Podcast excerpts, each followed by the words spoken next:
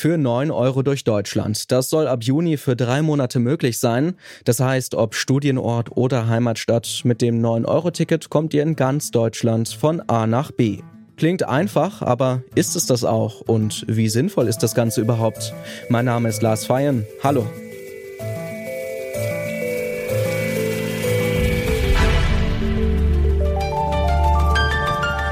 Zurück zum Thema.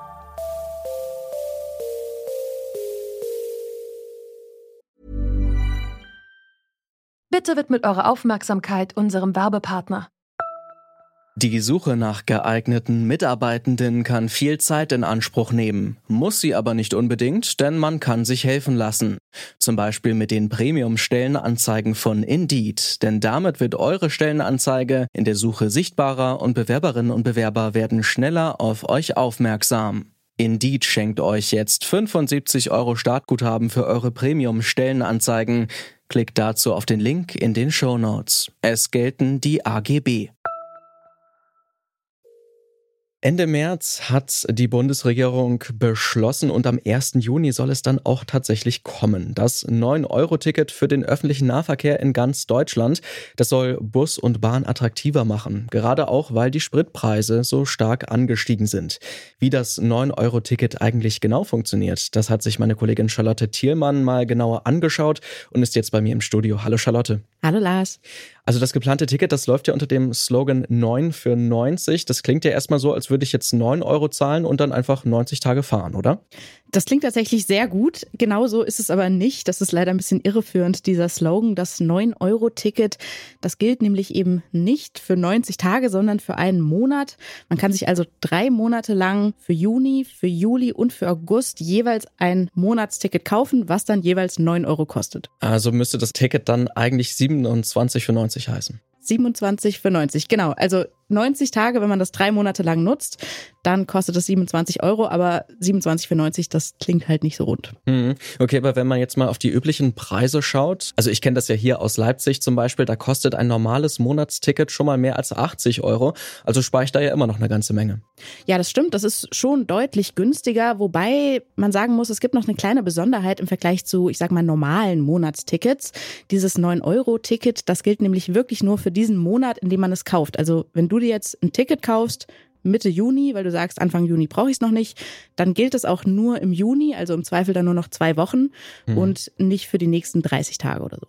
Also wenn ich mir jetzt so ein Ticket kaufen würde, dann wäre es am besten, das direkt am Anfang des Monats zu machen. Wo kann ich das denn dann eigentlich überall benutzen? Du hast ja schon gesagt, bundesweit tatsächlich, dieses 9-Euro-Ticket gilt in ganz Deutschland im öffentlichen Nahverkehr. Also, wenn du hier ein Ticket kaufst in Leipzig, dann kannst du damit auch, ich sag mal, in Köln oder München unterwegs sein. Und rein theoretisch könntest du damit auch nach Köln oder München fahren, wenn du dich halt nicht in den ICE setzt. Also, du musst irgendwie den regionalen und Nahverkehr nutzen und dann gilt das tatsächlich ein Ticket für ganz Deutschland. Und wo kaufe ich dieses Ticket? Ja, da sind die Details tatsächlich noch nicht so ganz klar. Aber grundsätzlich soll es diese Tickets vor allen Dingen erstmal online geben. Also ich weiß nicht, ob du diese Navigator-App der Deutschen Bahn hast. Mhm. Da kannst du das zum Beispiel dann kaufen. Es soll aber auch eine eigene spezielle App für eben dieses 9-Euro-Ticket geben.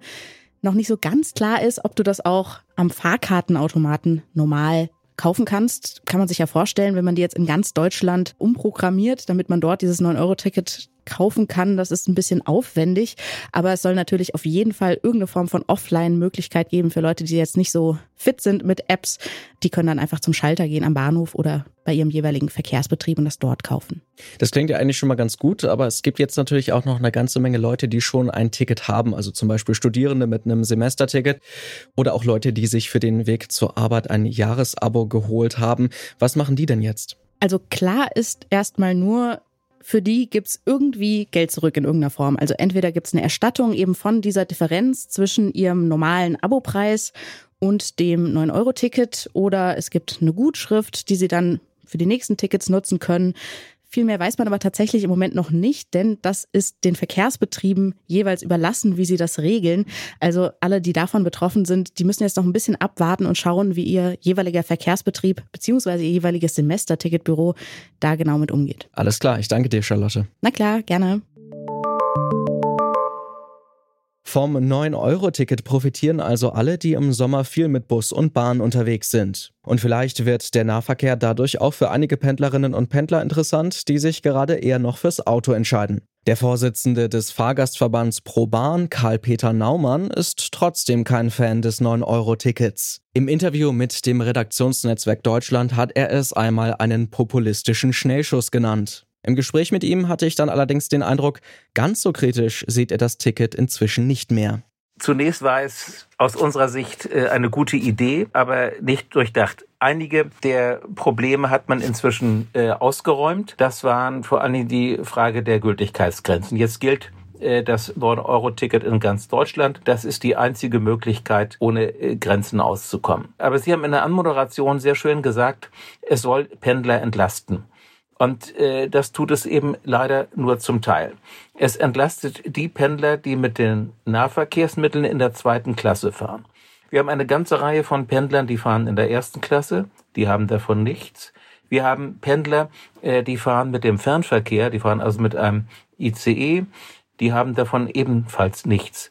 Wir haben Wochenendpendler, die natürlich mit dem Fernverkehr unterwegs sind. Auch die haben davon nichts. Alle diese Gruppen haben natürlich etwas davon, wenn der Benzinpreis oder der Dieselpreis gesenkt wird. Also hier sieht man einfach, ist es gut gedacht, aber es trifft eben längst nicht alle Pendler und entlastet leider nicht alle Pendler. Also keine umfangreiche Entlastung für die Pendler, aber könnte das 9-Euro-Ticket nicht trotzdem als eine Art Schnupperangebot für einen Großteil der Pendler funktionieren, dass Menschen dann zum Beispiel einmal ausprobieren, mit Bus und Bahn zur Arbeit zu fahren und dann vielleicht nach drei Monaten auch dabei bleiben? Das ist ein zweiter Ansatz. Diesen Ansatz äh, begrüßen wir auch, müssen aber auch da wieder anmerken, ja, das funktioniert dort, wo wir heute schon ein äh, gutes Angebot und wo wir ausreichend Kapazitäten haben. Auf dem Land, wo viermal am Tag ein Bus fährt, da können Sie den Preis noch so billig machen, da wird keiner vom Auto auf den Bus umsteigen. Dort, wo wir ein gutes Angebot haben, ist es sicherlich anders. In vielen äh, Großstädten kann man und wird man sicherlich auch für neun Euro dann gerne den Nahverkehr nutzen. Die Frage bleibt trotzdem, reichen die Kapazitäten dafür aus? Und ist es nachher attraktiv, in einer vollgestopften S- oder U-Bahn äh, gerade eben noch reinkommen zu können und dann dicht an dicht mit anderen Menschen im Hochsommer äh, dort zu fahren? Ob das attraktiv ist, äh, das ist dann auch noch eine Frage. Also mit Einschränkungen ist das Ganze also eine gute Idee, aber nicht genug Entlastung. Wo wäre denn das Geld besser aufgehoben? Also wo könnte man das besser investieren, um vielleicht den äh, Nahverkehr attraktiver zu machen? also das Thema Preis ist immer ein wichtiges Thema und deswegen ist es auch gut, dass man über günstige Preise nachdenkt.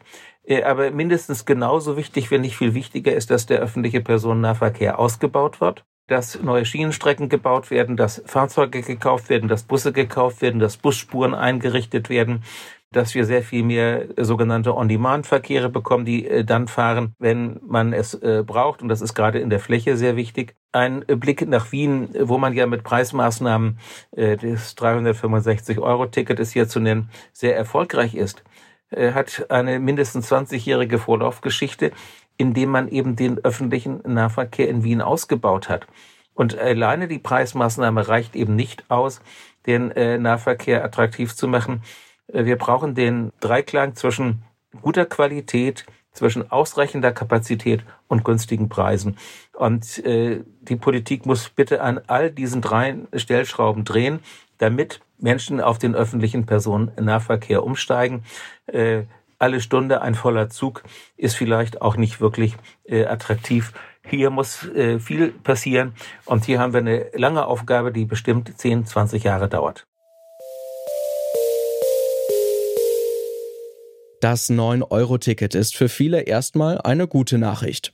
Die Fahrgäste sparen Geld, Pendlerinnen und Pendler kriegen eine günstige Alternative zum Auto und die Verkehrsbetriebe können neue Kundinnen und Kunden gewinnen. Das gilt aber erstmal nur für drei Monate. Und wer auf dem Land wohnt und mit Bus und Bahn kaum zur Arbeit kommt, dem hilft das 9-Euro-Ticket gar nicht. Deshalb braucht es langfristig einen Ausbau des Nahverkehrs und clevere Preismodelle.